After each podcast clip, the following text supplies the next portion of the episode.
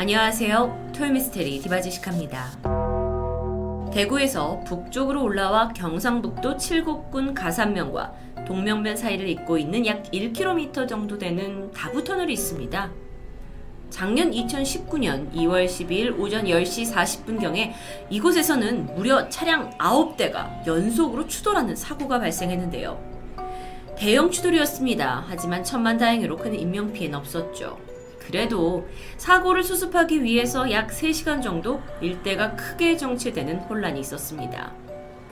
사고 소식을 뉴스로 들은 사람들은 너무 놀래면서 운전자들이 어, 떻게 사망자가 있진 않은지 부상 여부를 걱정했는데요. 이 중에 유독 별로 사고를 대수롭지 않게 여기는 사람들도 있었습니다. 그들은 바로 근처에 살고 있던 이 지역 주민들이었는데 그들은 사실 지난 수십 년간 다부 터널에서 발생한 크고 작은 사건들에 점점 익숙해져 있었기 때문입니다. 다부 터널의 사고 기록을 좀 볼까요? 같은 해인 2019년 5월 자동차 5대가 충돌해서 총 12명의 부상자를 낸 사고가 있었고요. 2018년엔 6중 추돌, 2017년도에는 3중 추돌과 13중 추돌, 2016년에도 7중 추돌, 2015년에는 15대의 자동차가 연속으로 부딪히는 사고도 있었습니다. 심지어 더 과거로 가서 2007년에는요, 달리고 있던 스타렉스가 앞에 있던 포토트럭을 들이받아서 6중 추돌 사고가 발생합니다. 그리고 같은 해 1월에는 달리던 버스에 갑자기 불이 붙은 기록도 고스란히 뉴스를 통해서 남아 있었죠. 여러분이 다부 터널을 검색어에 넣으시잖아요. 그럼 유독 여기서 추돌 사고가 정말 매년 발생하고 있는 게 확연히 보이실 텐데요. 2016년 통계에 따르면 경북에 있는 터널 중 교통 발생률 2위를 차지하면서 3년간 무려 15건의 사고, 68명이 중경상을 입었다는 기록이 있습니다. 아니 도대체 왜, 왜 이렇게 다부 터널에서 사고가 많이 일어나는 걸까요? 평소보다 정체가 극심한 연휴 때, 이때가 되면 다부 터널의 사고 소식은 빠지지 않고 등장합니다. 그러다 보니까 이곳이 공포 터널이라는 별명까지 얻게 되었고요. 이걸 가만히 보고만 있을 수 없죠. 한국도로공사가 사고의 원인을 분석하기 위해 전문가들을 대동해서 현장을 꼼꼼하게 조사하기 시작합니다. 그리고 그 결과 한국도로공사가 사고의 원인으로 추정되는 몇 가지 사항들을 발표하게 돼요. 먼저 이 다부 터널이 산 중턱쯤에 위치하고 있습니다. 그래서 자동차가 경사를 올라가면서 급격하게 속도를 늦추다가 사고가 일어날 가능성이 있다라는 주장이었죠. 근데 여러분, 오르막에서 사고가 난다? 근데 그렇다면 이게 비슷한 경사도를 가진 다른 터널에서도 사고가 나야 하는 게 아닌가? 라는 반론을 할 수 있습니다. 실제로 이 다부 터널과 비슷한 경사를 가진 다른 터널에서는 다발적인 사고를 보기는 어려웠죠.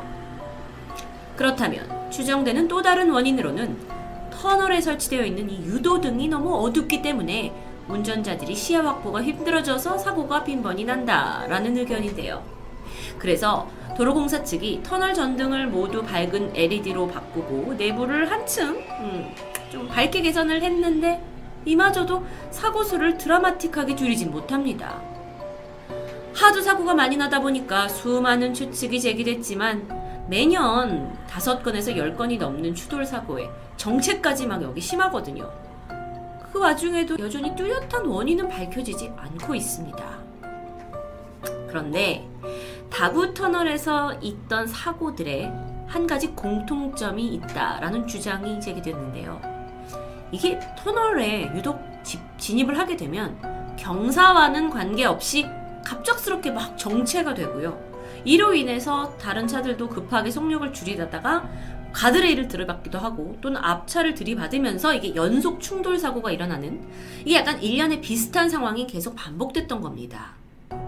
그래서 아 도로공사가 이거구나 싶어서 다부 터널 내에 제한 속도를 더 낮춰요. 그리고 터널 안에서 차선 변경을 하는 사람들을 카메라로 추적해서 벌금을 더 매기게 되죠. 이런 대책을 세웠지만 사고는 쉽사리 멈추지 않았습니다. 그러다 보니 일각에서는 혹시 이 터널에 어떤 원혼이 있어서 이렇게 사고가 나는 게 아니냐라면서 뭔가 초월적인 힘에 관련된 주장이 나왔는데요.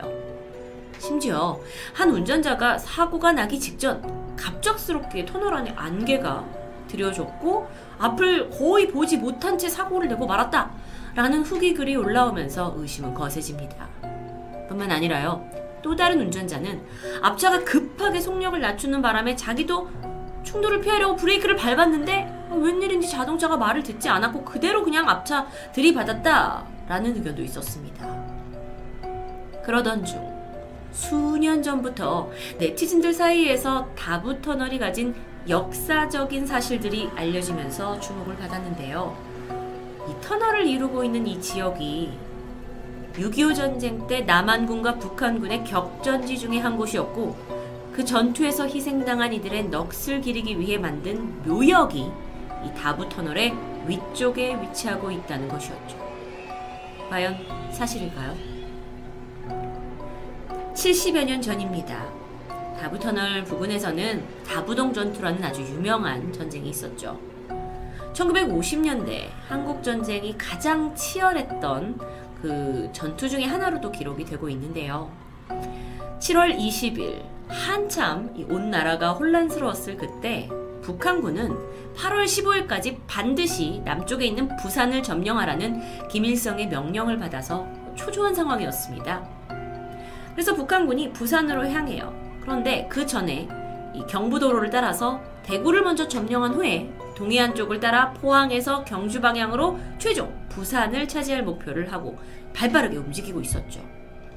그런데 그 당시에 이 대구 지역을 지키고 있던 남한군은 총 3개의 사단뿐이었습니다. 그러다 보니까 막 북한군이 북쪽에서 물려오는데 이걸 다 상대하기에는 턱없이 군력이 부족한 상황이었죠. 얼마 후에 결국 대구에서는 남과 북이 치열하게 접전을 펼쳤고요. 남한이 몇 차례 북한군을 격퇴시키면서 선방하긴 했지만 결국 수에 당하지 못하고 대구 용기동에서 위천이라는 지역까지 후퇴를 하게 됩니다. 아, 북한군은 신이 났어요. 이 기세를 몰아서 쭉 남쪽으로 부산까지 진격하려고 했는데요.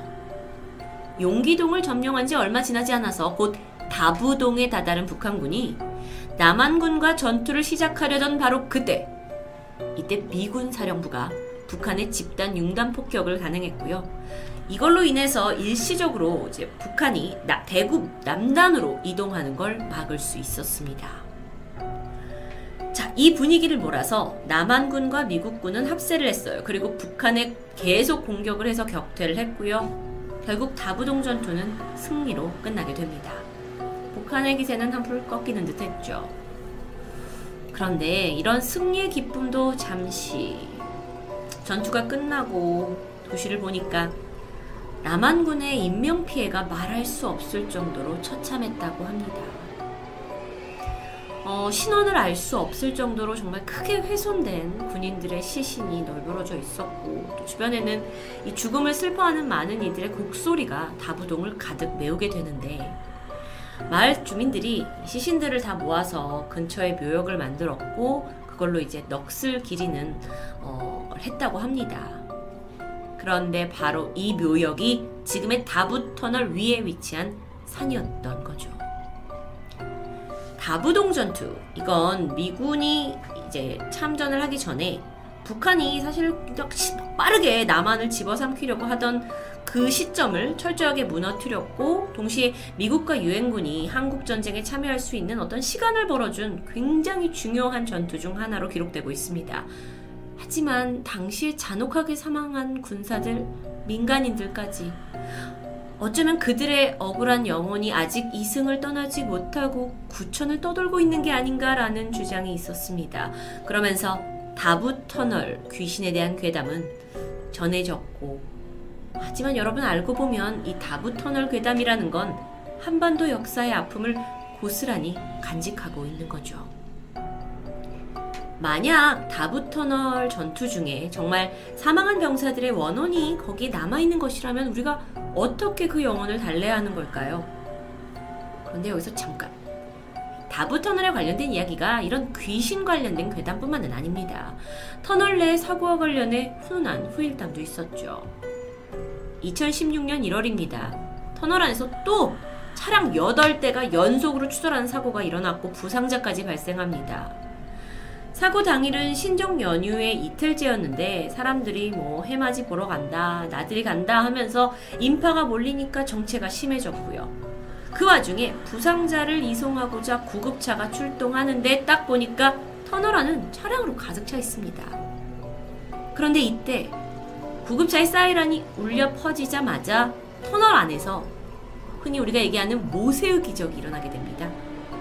구급차가 뒤에서 들어올 수 있도록 운전자들이 다 차를 양쪽으로 붙여서 길을 터주었고요. 이 덕분에 환자를 신속히 이송할 수 있게 되었죠. 참, 음, 이삭 다부동, 다부터널 관련돼서는 귀신과 관련된 괴담만 있어서 좀 안타까웠는데 이런 훈훈한 미담도 가끔 들려온다는 건 좀 웃음을 짓게 하네요. 1995년 10월 달에 개통한 이래 정말 많은 사고가 끊임없이 발생했던 다부터널. 한 무당은요, 이 터널 위에 지어져 있는 묘역에서 죽은 전쟁 군인들이 자동차의 시끄러운 소리에 쉬지 못해 화가 나서 사고를 일으키고 있다라고 말합니다. 어쩌면 이 이야기 또한 나라를 지키기 위해 목숨을 바쳐 싸워야 했던 그 군인들의 원혼과 관련된 것 같은데요. 또는 정말 여러 가지 우연에 의해 유독 사고가 많은 곳일 수도 있습니다. 귀신과는 상관없이요. 이유와 어쨌든 한 가지 확실한 건 다부 터널, 괴담, 그리고 그 안에 있는 이야기를 통해서 과거 대한민국을 위해 목숨 바쳐 싸운 군인들의 희생을 그리고 민간인의 희생을 다시 한번 되새길 수 있었다는 겁니다. 여러분, 이번 연휴, 물론 코로나로 인해서 여러분이 뭐 고향이나 또 부모님을 방문하는 게 조금 제한되긴 하지만 혹시 여러분이 다부 터널을 지나가신다면 오늘 스토리가 여러분께 한 번 더 마음에 와닿았으면 합니다. 운전도 조심하시고요. 토요미스테리 디바제시카입니다.